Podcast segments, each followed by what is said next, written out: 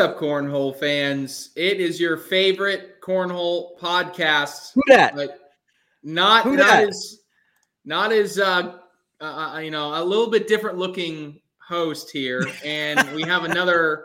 Mish, you need to we got shave. three man. Beards. We got three beards now. I just realized we got a, Yeah. a bearded trio here. Uh, Trey What's Ryder, going on? Anthony Ione, and our newest co-host on Around the ACL, Jake Brannon. Round of applause for for Yo. Jake Brannon on his on his Hey. intro. Let's go. Happy to be here, guys. Thank you. I, I appreciate that. It means a lot. It means a lot coming from you guys. so we got uh we, we got plenty of knowledge to drop down uh, on you guys today and obviously you got a great lineup of uh, of, of things to talk about so today we'll dive in a little bit into the recap of open number nine that just took place in san diego we'll talk a little news around the league um, buy or sell our favorite segment. Um, we'll talk a little bit about acl europe and that the launch of that season. We just had the first european open so we'll dive into the rest of that uh, those results as well as the rest of the season. And of course wrap things up with uh, a look into how the pro team standings are shaking up right now as we're getting closer and closer to that first pro event of the season. But we usually just talk with a little like generic small talk jake. I mean did you watch did you watch some of the open this weekend did you have did you have a, a good time watching it anything else exciting going on with you in your first show on around the acl Oh yeah, man. I mean, got to start off. I'm so excited to be here. I love listening to around the ACL and like hearing all you guys talk about what's going on.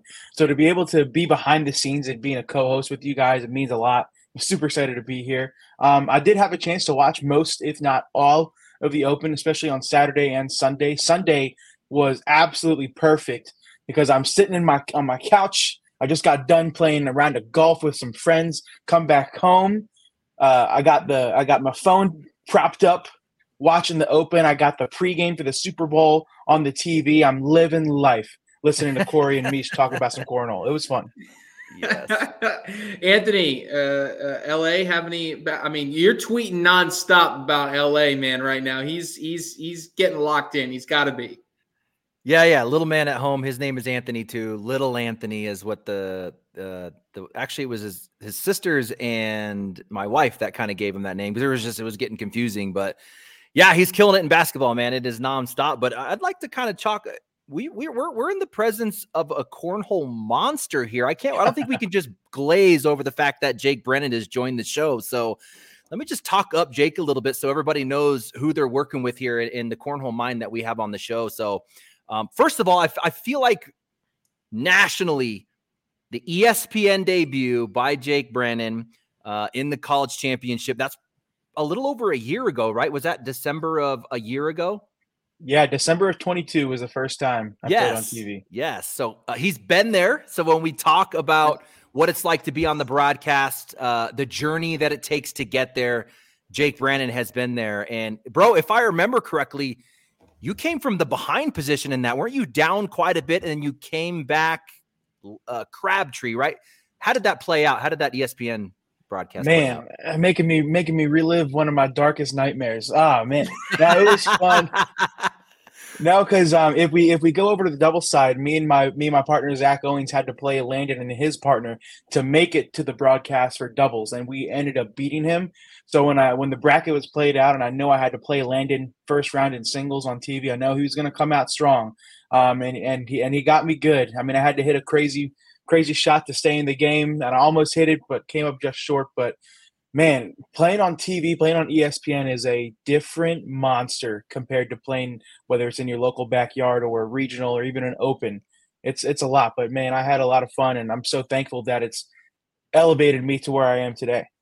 Hey, you said reliving your nightmare, so I'm going to keep going because when you said almost there, I think we need to finish the story here a little bit. So, for anybody that's almost been there, who's almost won that championship, who almost made the cup, I think Jake Brannon has one of the toughest resumes uh, out there. So let's let's then fast forward to Worlds, right? We get out to Worlds. Jake wins his singles bracket, which is absolutely unbelievable at a Worlds event. You know, all the best players are coming in, packing into a bracket. Goes through. It was Ty Thompson in the final. Um, so then he goes on to the bracket playoffs, right? You have this hundreds of advanced players at World. It narrows down to I want to say it was eight or so, and you actually win your first, uh, Nate Nathan Lopez, and then you go on and you play the eventual winner. Yeah, Jaden Ellis. Tell us about that one a little bit. Man, dude, I had known who Jaden was a little bit going into that match, and like I and I like I had seen how he had progressed through the entire day, but I knew what I was getting. I knew I had my hands full going into that match, and I like to think I gave him a little bit of a run. If I'm not mistaken, I think I scored the most points on him uh, yes. than anybody yes. else did in the final eight.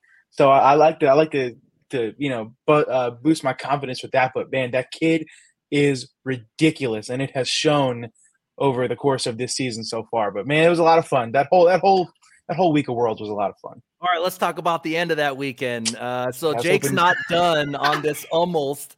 Um, so oh, that, that would have probably been was that the next day or two days yep. later? Yeah, the, the next, next, day, day we've got the pro qualifiers, right? The gauntlet. So he's coming off of a hot performance in singles, gets into the pro gauntlet.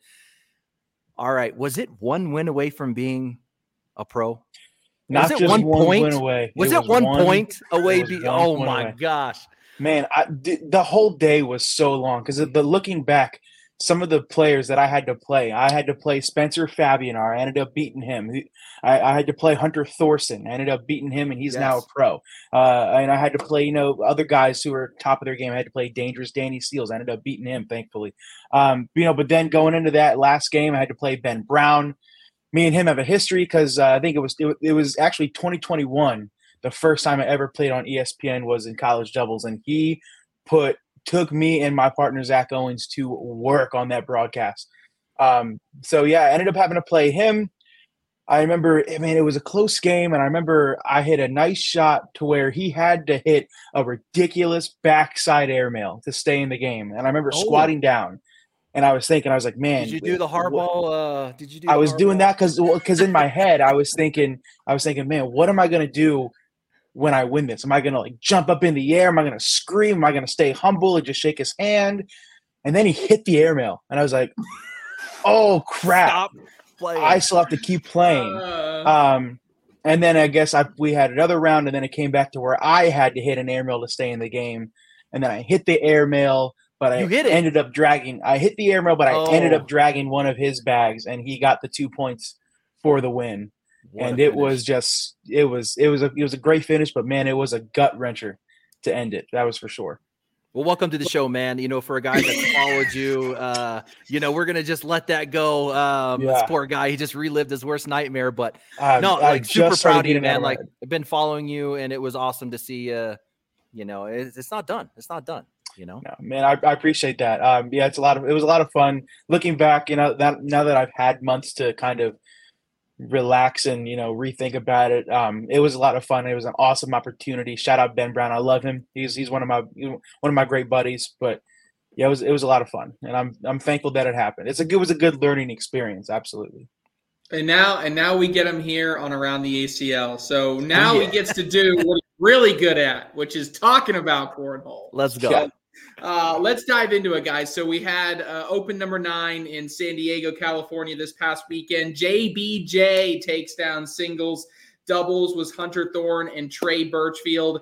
Uh, I look, I went on a hot take and I said that they were going to, you know, be a Final Four team. I wasn't hot enough on right. my take with with Hunter Thorn and Trey Birchfield. They had a big wing uh, Michaela Calvi on, on women's, uh, Ross Moore and seniors, and Candler Bag, who's shown a lot of really great potential, uh, wins it for juniors. So, Jake, uh, yeah, it's your first show. We'll let you go first. So, any big thoughts on, on the double side as we saw Hunter Thorn and Trey Birchfield get a, get a big win in San Diego? Man, I got to give him some props. Uh, I, if, if I'm not mistaken, it was the first time we've been to that building since the 2021 Open when uh, Trey Birchfield had yes. that incredible game. What is it, 47, 48 rounds against Josh Holland. So to see him come back into that building and get another Open title, this time with Hunter Thorn, it was pretty cool. Throwing those uh, Titan Talon 2.0s, I was a little skeptical going into it because I wasn't sure if Hunter could uh, you know, throw those as well as he does his BG uh, Wizard L's. Yeah. But they they showed he did good with them. He did real good. he them. threw real well with them.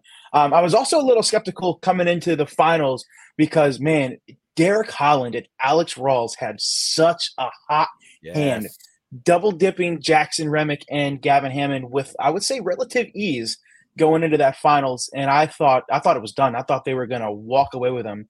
And if I uh, actually, they started out with an 11 0 lead, and then Trey and Hunter came back with a 21 to 2 run to oh take it down. Gosh. Very impressed by them. Very impressed.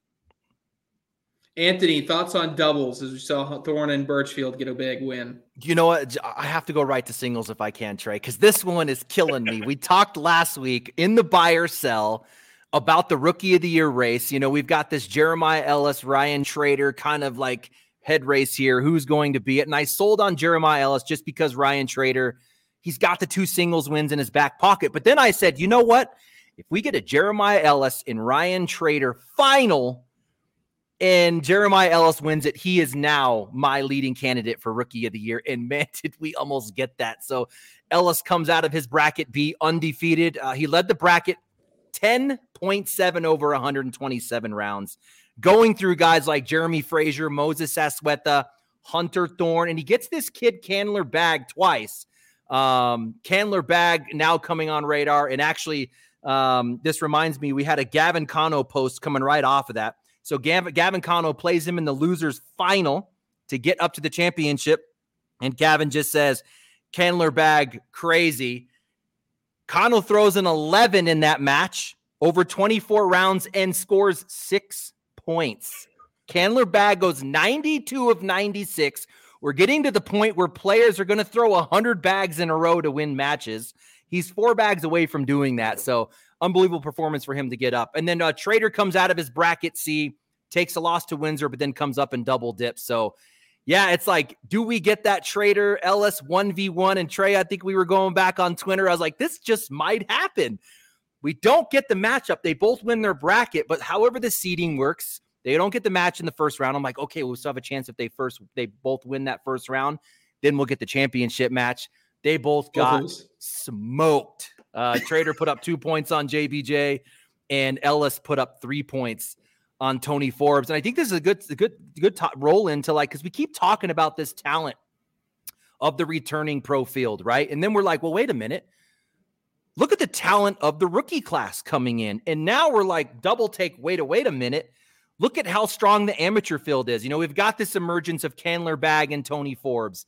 We've got the known talent of Jaden Ellis and uh, Jake, you know about that. And then we've got these D1 college recruits that we keep talking about Gavin Hammond, Jackson Remick, these guys all uh, leveling up their game and emerging as some of the best in the game, all the way down to the amateur and college level. You know, Hammond played Trader in the losers final in singles. He almost gets to a championship bracket. And then we had Remick and Hammond take the king seat in doubles, uh, going through pros like Duncan Clemmer and Ethan Walker.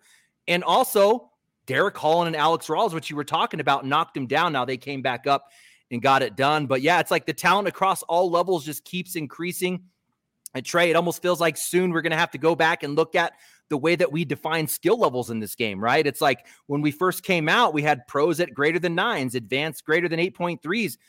At some point, half the pro field is going to be throwing tens. You know, the average pro might be a nine five. So we're going to have to probably go in and adjust how we define the uh, the talent in this game. It's absolutely getting crazy. But just some others to mention: Gavin Cano, gas all weekend, singles and doubles. You you look at the stats on paper, it's like, how did this guy not win both? Kobe Shearer did really really well in doubles, as well as Samantha Finley. She crushed it in doubles. Nick Williams threw well. Joe Kay threw well. Deborah Odom, if you look at her stats, she absolutely fried her opponents through the entire doubles tournament. Really, that's actually the best I've seen Deborah Odom throw. Uh, she threw really well. Of course, Harbaugh came out well. Frazier and then Trzynski keeps throwing gas, and we keep talking about him as as one of the top ten players. But good to see JBJ back on top of the singles game. I really didn't expect him to lay low long, you know, and I think good timing, well timed as we're approaching the pro season. And if we know from JBJ uh, from last season. He came in a national number one, ready to go, taking down both doubles and singles and swept it. Um, and then yeah, props to Tony Forbes. Wow, this, this kid is this kid's unbelievable. He's going to be something special. Um, let me just mention a little bit in doubles. I did want to focus. You did talk about Trey Birchfield and Hunter Thorne uh, taking down doubles. I think a big win for Birchfield on a number of levels. Obviously, he's in this race for the all-time titles. Uh, if I'm looking at it correctly, Trey, you can correct me. I think this takes him from 17 to 18, uh, tying him with Mark Richards in the third place position. So he's only behind. Nope. What do you got? Where's he's he at in that one, lineup? He's still one behind. He's still one behind. Okay, so he's going to be behind Richards, behind Graham, behind Guy. So he's fourth all time. So he's kind of closing up that distance a little bit, and um, and a much needed win, I think, for Trey. You know, we're talking about a guy who was the world champion and the number one player in the world a couple years ago. Fell to 57th overall last season, but stayed really strong on the double side, back to back seasons as a top five doubles player. And he's had really huge success with anybody who's on the other side. Hunter Thorne ends up being the one throwing him back to him. Nine open doubles championships, eight different partners. That's unbelievable. So, uh, congrats to Hunter Thorne and uh, Trey Birchfield, open number nine doubles champs. Yeah, I want to say just one more quick thing about doubles before I move into something I have on singles. It, Trey Birchfield is the best doubles player of all time, right? It's that's an agreement. If nine, not, who? Nine uh, championships yeah. with eight different partners. I mean, it's tough. Can it's you tough name to, a better doubles? How do you argue that? How do you argue? You can't. That? That's what I'm thinking.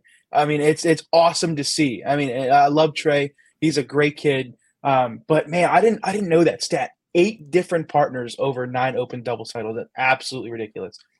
So we're talking about the domination of Trey Birchfield on the double side. I want to talk about the domination of a specific bag company overall. Uh, I, I did some looking, I did some math before we yes, got on here. got?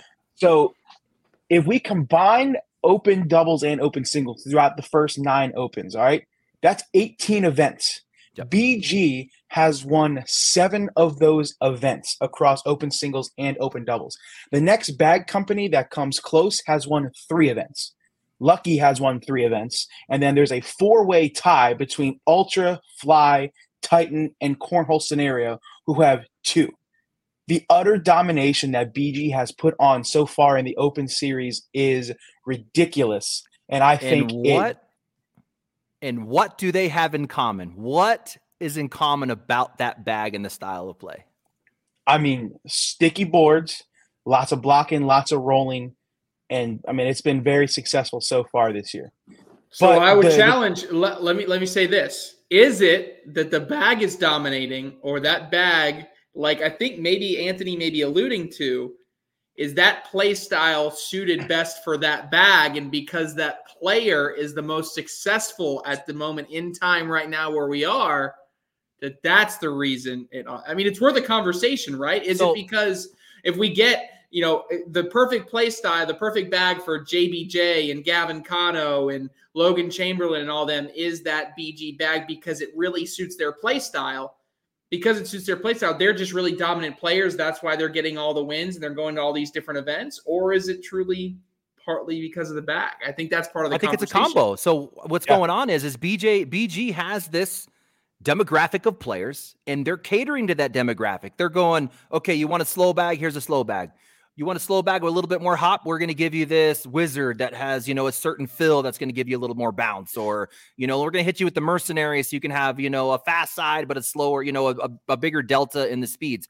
Oh you want a little bit more drip on the hole? And we're going to come out and give you that you know that wizard l or something like that to give you both rollability and both uh hole friendliness. So i think it's a combination of the bag maker working with the de- demographic and giving him the bags to be successful well, and then let me let me give you uh, uh, an example. How about how about Landon Bass, uh, ACL elite player, started throughout most of the season throwing these Viper R's, which is like you know uh, a super hole friendly bag, but not really necessarily known for blocking and rolling.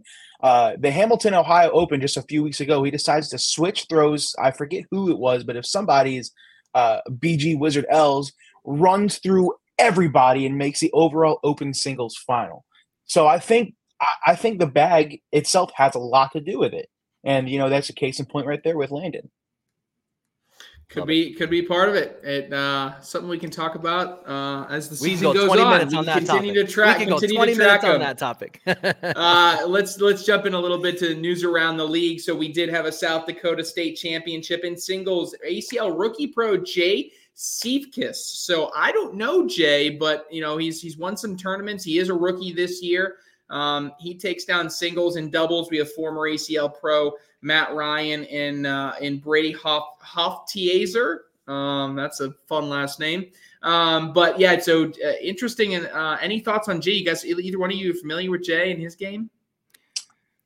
I'm not. I am. I'm familiar with Matt Ryan, of course. Right? He came in and, and as a pro. Uh, this is a little bit of history too. Uh, you know, everybody didn't know the Mountain South and North uh, Mount or the uh, the Mountain North existed. You know, five or years ago, we weren't really on the national radar. We used to do something called the Black Hills Shootout, where we would go state of Colorado versus state of South Dakota, and we would rally to a middle point, and we would throw this big tournament on it was state versus state. So Matt Ryan would be one of those players where you walk in, and at the time he was like one of the big dogs, you know. And me and. Uncle Bob were like just getting started. You know, we were grinding. We were on our journey to be pros eventually. Um, but yeah, one of my biggest memories was Matt Matt Ryan uh, and his partner Stu, who's another good player out of South Dakota. Um, and me and Uncle Bob, big match. My first time, Jake, of having everybody surrounding your lane. You know, something that you're very familiar with now at this point. Oh yeah. On on steroids on the ESPN stage, but you know, you probably have 100 people in a circle. And to me, that was like, holy shit, what's going on here? This is my first time like this, but throwing slide right. So that'll date it. You know, that's going to take us back to 17, yes. maybe 18 at the latest. But um, we got this dub against the hottest players in the building. I will never forget that because that you talk about breaking the seal or having that win that really gives you the confidence to move forward. Yep that was the win for for me and Uncle Bob, and eventually became pros. I'll never forget that one. But Matt Ryan still playing. It's good to see him still in the mix. He still got it. He still got it. All right, let's roll over into buy or sell. It's Jake Brannon's first buy or sell. Let's, let's put Let me tell you what, I'm, I'm excited for this. I'm I, am i am excited. Let's get. Let's All right. Uh, Jake, the 2024 rookie class is better than the 2023 rookie class. I'm selling it. I'm selling it. There's no way. Every single year since, you know, since maybe like 2019, 2020, we've always said, man, this rookie class is the is the best. this rookie class is the greatest. It's never going to top it. I feel like last year we hit that apex.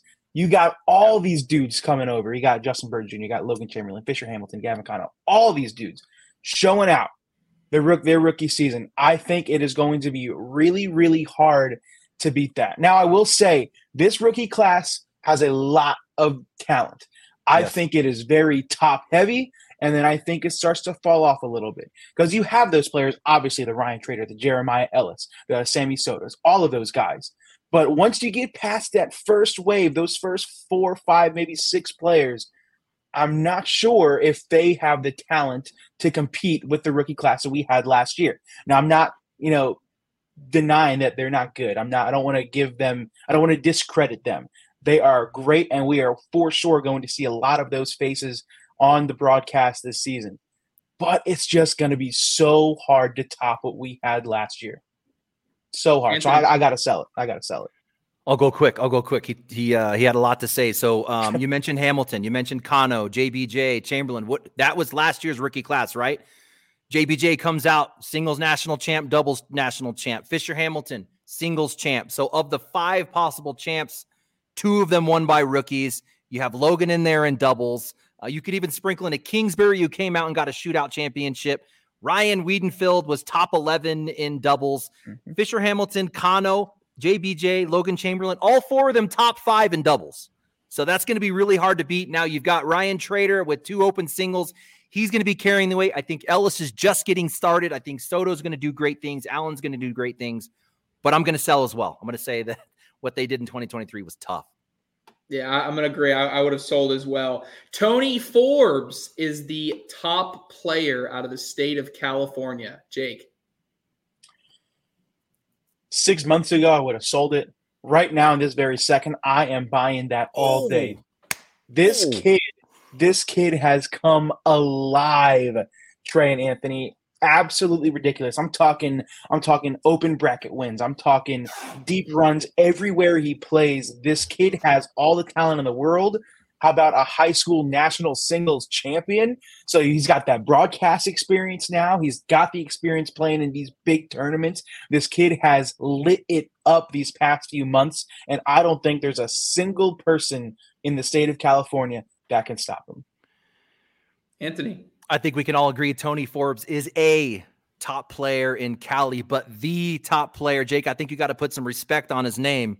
We cannot ignore the national success that Hunter Thorne has had over the last couple of years. Just, yeah. The dude was one win away from finishing top 10 last year in the pro division in singles, finished 11th.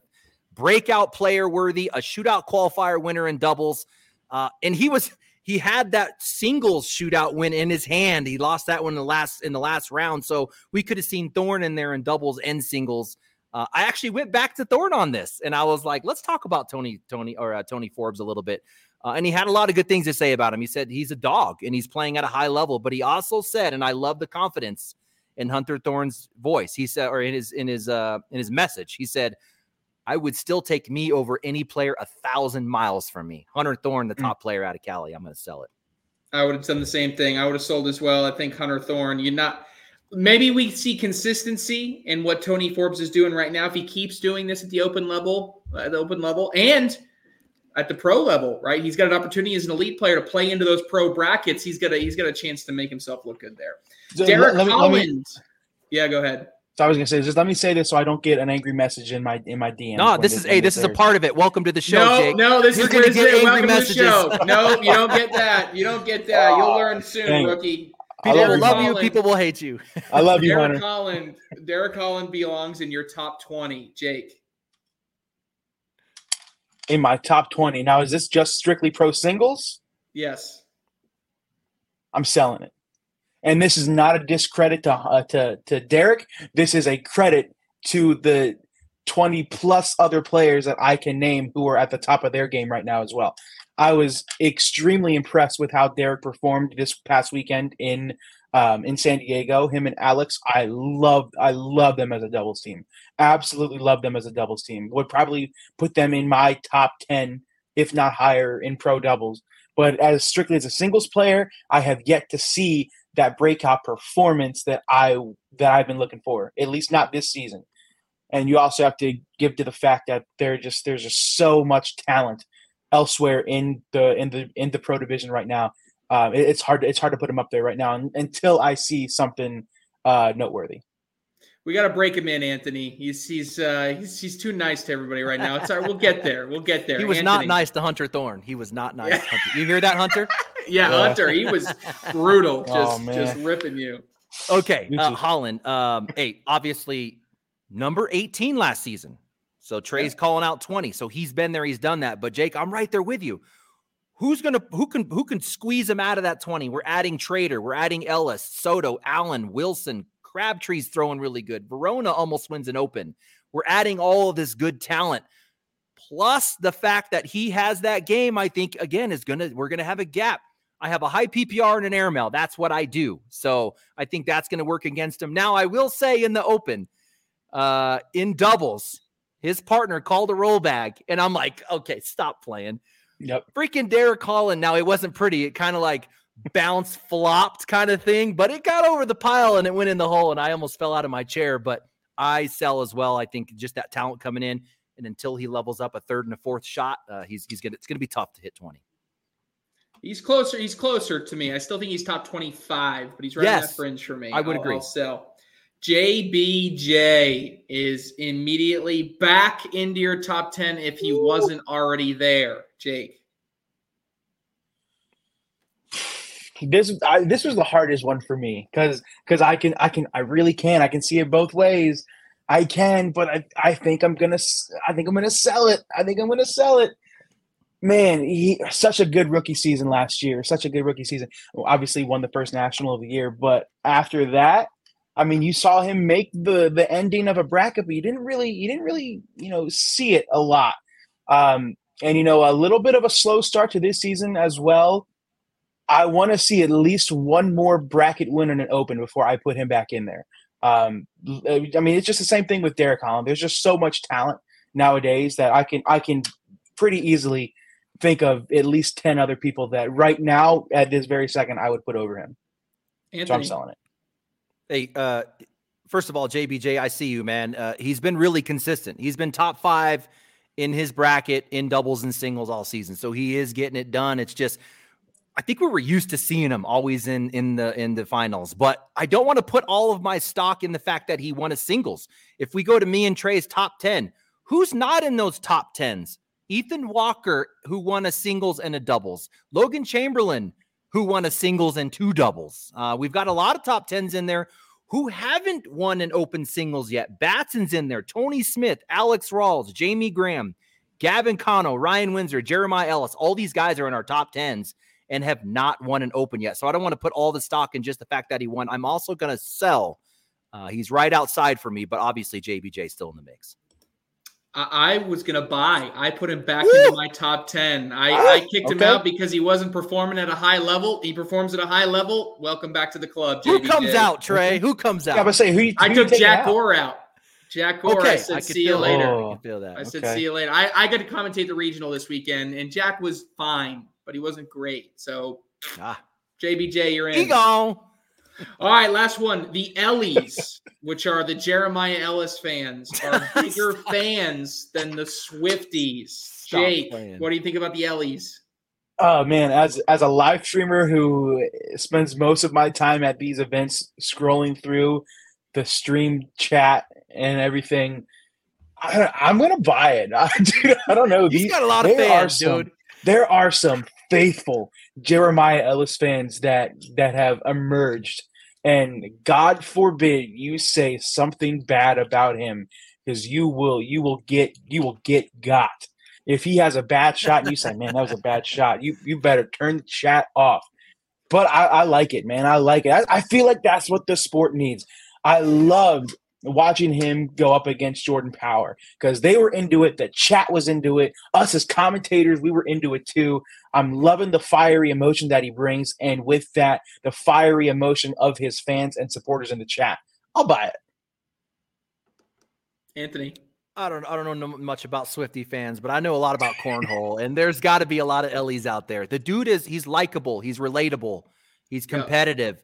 he gets the crowd going with his mouth, but he, he does it in a funny way and an entertaining way. He doesn't really cross the line of disrespect. Yeah. I love that he acknowledges great shots and performances from his opponents in game. He seems humble and at the same time he is smacking people. So I see why people people like him. I'm one of them. I'm gonna I'm gonna buy it.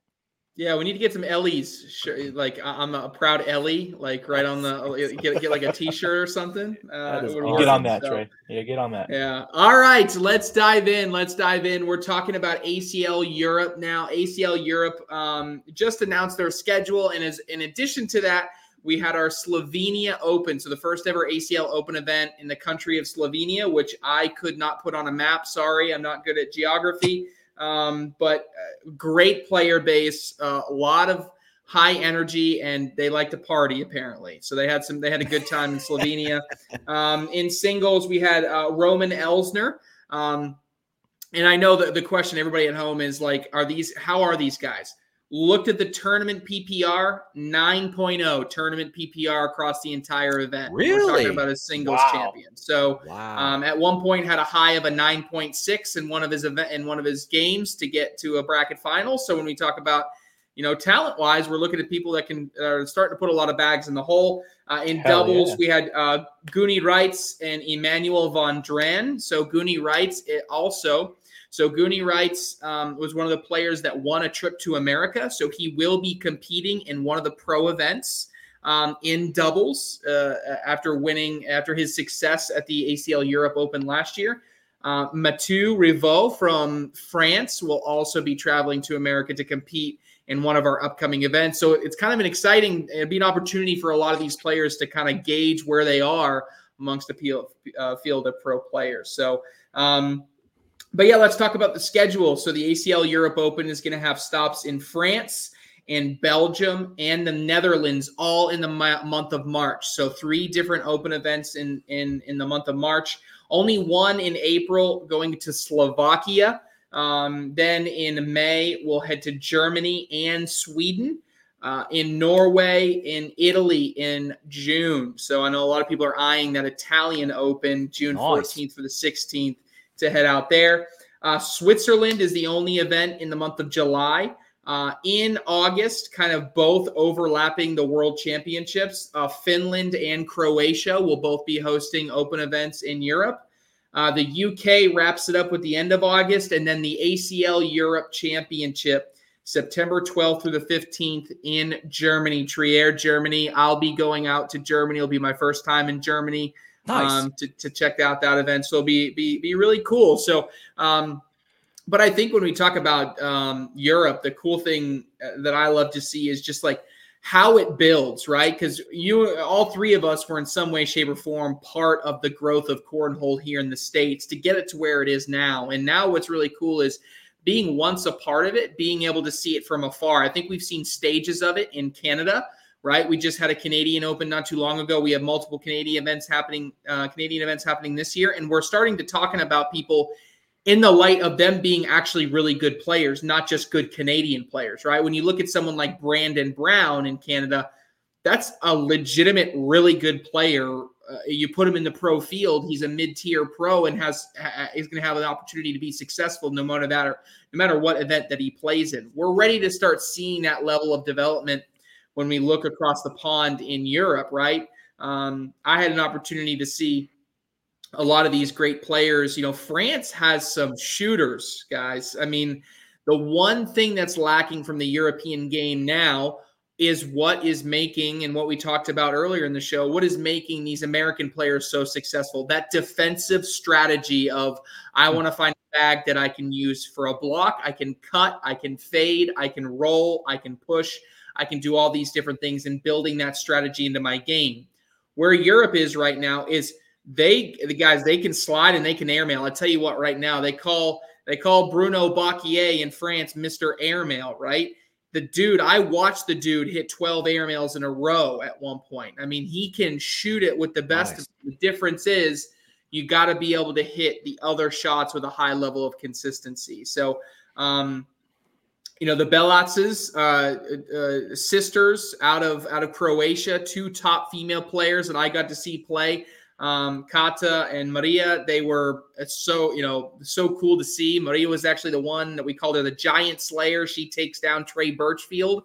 Uh, Oh. She beats him head to head while they were over in Europe. So there's a lot of these, you know, what do I say? These little blips, right? They're really good, and then they fall off for a game. Really good, and what we'll see over time is those number of of, of bad games, just like we'll see across the board, dwindle and dwindle over time. So, um, just really excited uh, about the the European schedule. Excited to see the growth of these European players and see who begins to rise to the top. And here's what the, the cool thing is, and what I'll end with on my thoughts is that I look at the Slovenia Open. I recognize some names in the field. I had no idea who the singles winner was. I had never seen Roman Elsner in my life, right? Never heard of him, anything like that. But now he's a champion. And I'll say this much the best player in Europe in five years probably isn't even playing right now. Who knows, right? Where that the, the rapid growth that the continent is going to see is going to be really exciting. So, any thoughts from you guys on on ACL Europe and anything that we got going on? I got there? a thought. I got a thought. I just had an eye open or an eye opening moment here, Jake. Um, Switzerland is two weeks before Worlds. All right, we can get you both over the hump of that coming just short and open the floodgates. We need to get you out to Switzerland. You're going to bring that American dirty style game, get that yeah. ACL titles plaque, and then you're going to roll into uh, Worlds and just crush it and become a pro. What do you say? Man, I, I like the way he thinks. I am I am digging it. Um, I, if you're paying, I will be I will be there. I can promise you that. No, no, man. Hey, I, I just think We'll rally some sponsors together. Well, we got this. Oh, we got, okay, I got, I got an it. idea. Jake's journey. Get get get yeah, Jake's journey to Switzerland. hashtag Jake Journey. I like it. I I think it, I really do think it's mind blowing how much the the game and the sport of cornhole has grown over the past few years. To sit here, if you would have told me four years ago that I'd be sitting at this desk talking about a a corn a Europe tour in about cornhole, I would have said you're you're freaking you're done. You're stupid. There's no way. but the fact that we have what one two three four five ten more opens to go in the continent of Europe is insane, and I absolutely love it. I am blown away by how much they have adapted and grown over there, and I cannot wait to see the top talent that arises in the next four, five, six years from Europe. So Trey, are you subbing in for Stacy on this one, or is he going too? Uh, he, he always decides like last minute. He's probably going to end up going. He's, okay. I mean, Stacey so we going to get Stacy like on the mic, or are we going to get Trey on the mic? Well, last year it was me, Ton, and Stacy. Right? I mean, okay. he had to get on and say, "We, we, we're in Paris." Yeah, he's got to like, come with his one liner. he had to have his lawn liner to start the show. So I'm, I, I don't think that's going to go anywhere. I think he'll be he'll be back in Trier, um, and, I, and I'm excited for it. So um, yeah, very exciting. A lot of great things happening on on the European side of things. So shout out Ton De Vries. Ton's doing a great job as the ACL Europe. Um, I say national director, but like it actually should be like continental director, I guess. like he's got to get a a good a good uh, a yeah. title for him there. So all right, so let's talk about um, so the ACL Pro team standing. So we're looking at you know we've had a really good opportunity to see how the rest of the the, the field has has competed. Um, and or at least some of the, the, the different divisions have competed. Really, we're going to have a chance to see a lot more out of the American North as well as the National West. So if we look at you know the American South, we talk about uh, they've already had their opens kind of completed, so they played all their preseason games. The Freeze five and one, Sliders three and three, Coasters two and four, Cutters two and four. The National Central again has a majority of their games competed, completed, with the ex, a couple exceptions between the Colonels and the Bully Baggers. The Spinners are four and one. The Colonels three and zero. Oh, Bully Baggers one and two. Mays zero oh and five right now. The National West, who just played this past weekend, the Timber and the Burn both go two and one. The Slingers and the High Rollers both go one and two. And then they'll also compete in Mesa again. So we'll have some matchups in Mesa to see. Um, but then, as well as we look towards Opens 11 and 12, right before the pro season starts, that's when we're going to get to see the American North, where we'll see the Marauders, the Aviators, the Woodchucks, uh, and the Ringers. Those those reigning champ Ringers uh, finally looking to get back uh, on the boards and compete. So so yeah, maybe I'll start with you, Anthony. Anthony, as we look forward to the you know the, the the pro season and also a reset and looking at how these teams have competed so far at the open level, interested to hear your thoughts. Yeah, I mean, uh, obviously the one that stands out the most is uh, the freeze is as good as we thought they would be. Uh, if we go back to the beginning, I think we both gave them an A. I A at least I gave them an A plus uh, as one of the strongest teams in the league. So at five and one, they're certainly showing that. But what's really tough with the teams is obviously you go through the draft, you have these teams, and then there's that kind of unknown piece of like dipping into the elites. You don't know who's going to come out of the elites for example, uh, the Timber this past weekend really benefited from that level, right? They they only had like two of their top six draft picks actually at the event, but they were able to dip into that elite pool and and pull uh, Gavin Hammond and Jackson Remick, who could have mo- you know most likely been like first, second, or third round draft picks in the draft. So it's really tough to predict who's who's going to be good when you throw the factors of who's going to actually be able to make the trip, who's going to be able to attend, and who's actually going to be pulled out of the elite level to help some of these teams. And we saw that really a big factor this past weekend. So a little tough to judge those. But what are your thoughts, Jake? Jake? Yeah, I, I mean, I was also going to talk about the Florida Freeze. I feel like I feel like they have a legitimate chance to run away with this thing, and in my opinion, are the the team most suited to stop the Ringers uh, from defending their title. I mean, you look through the players, you look through the stats, they are at the top of the list for everything. I love, um, I mean, I, I just love to have good teammate chemistry, most of them being from Florida. I mean, we're talking about Allen and Alex Rawls, Blaine Rozier, Cheyenne Bubenheim, Matt Sorrells, and you get some of the elite players like Chris Fagan, but you also have Chris Kingsbury. Man, this team is legit, and I'm excited to see what happens when the uh, when the pro season starts. But I mean, there's another team, the, the Virginia Cutters, in the same division as the American as the Florida Freeze. I'm a little surprised by them by their sl- uh, sluggish start to the season. I expected a little bit more from them, and that also it just does come as a little bit of a bias. Me being from Maryland, just really close to Virginia, uh, rooting them on a little bit harder. I think me but, and Trey had them right. I think we gave them a B minus or a really? like something. Yeah, two and four. That's right around a B minus. I, I guess I just got too excited from the draft day, taking the number one and two overall picks, but I don't know. I feel like they. I feel like their potential. They have a lot more potential than what they're showing right now. But you know, you never know. We will have to wait till the pro season starts. But man, I am digging pro teams.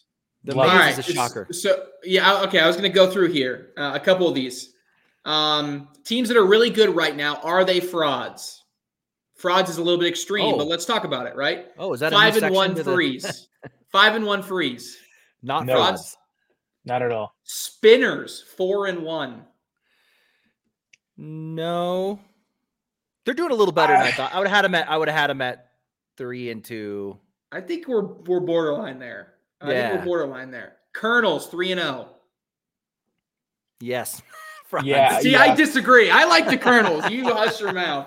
All right, let's go the opposite Well, side. I mean, what they one of their what was so one of the Colonels' wins was against the Maze, and they're 0 5 still.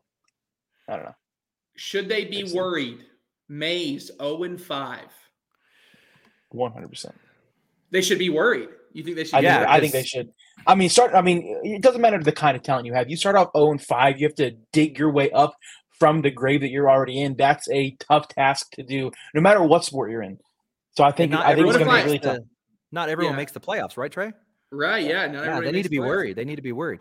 What if I told you there was a team that started like one in six and ended up making the playoffs and then winning the team's world championship last year? Oh, The Pennsylvania Ringers did not start well last year. They lost out of the gate. They were a bottom level team. We were talking about being worried about them at the first out of the gate. I'm not worried about the Mays. I think the roster is too good to be worried right now. Yes. I think they're I think they're just gonna be So gonna it's be it's almost like you you could be not worried about the Maze, but you could be worried about the Spinners and the Colonels, who currently are the number one and two teams in their division. Because if they stay as hot as they are, it doesn't matter how well the uh, the Maze finish; they won't make the playoffs.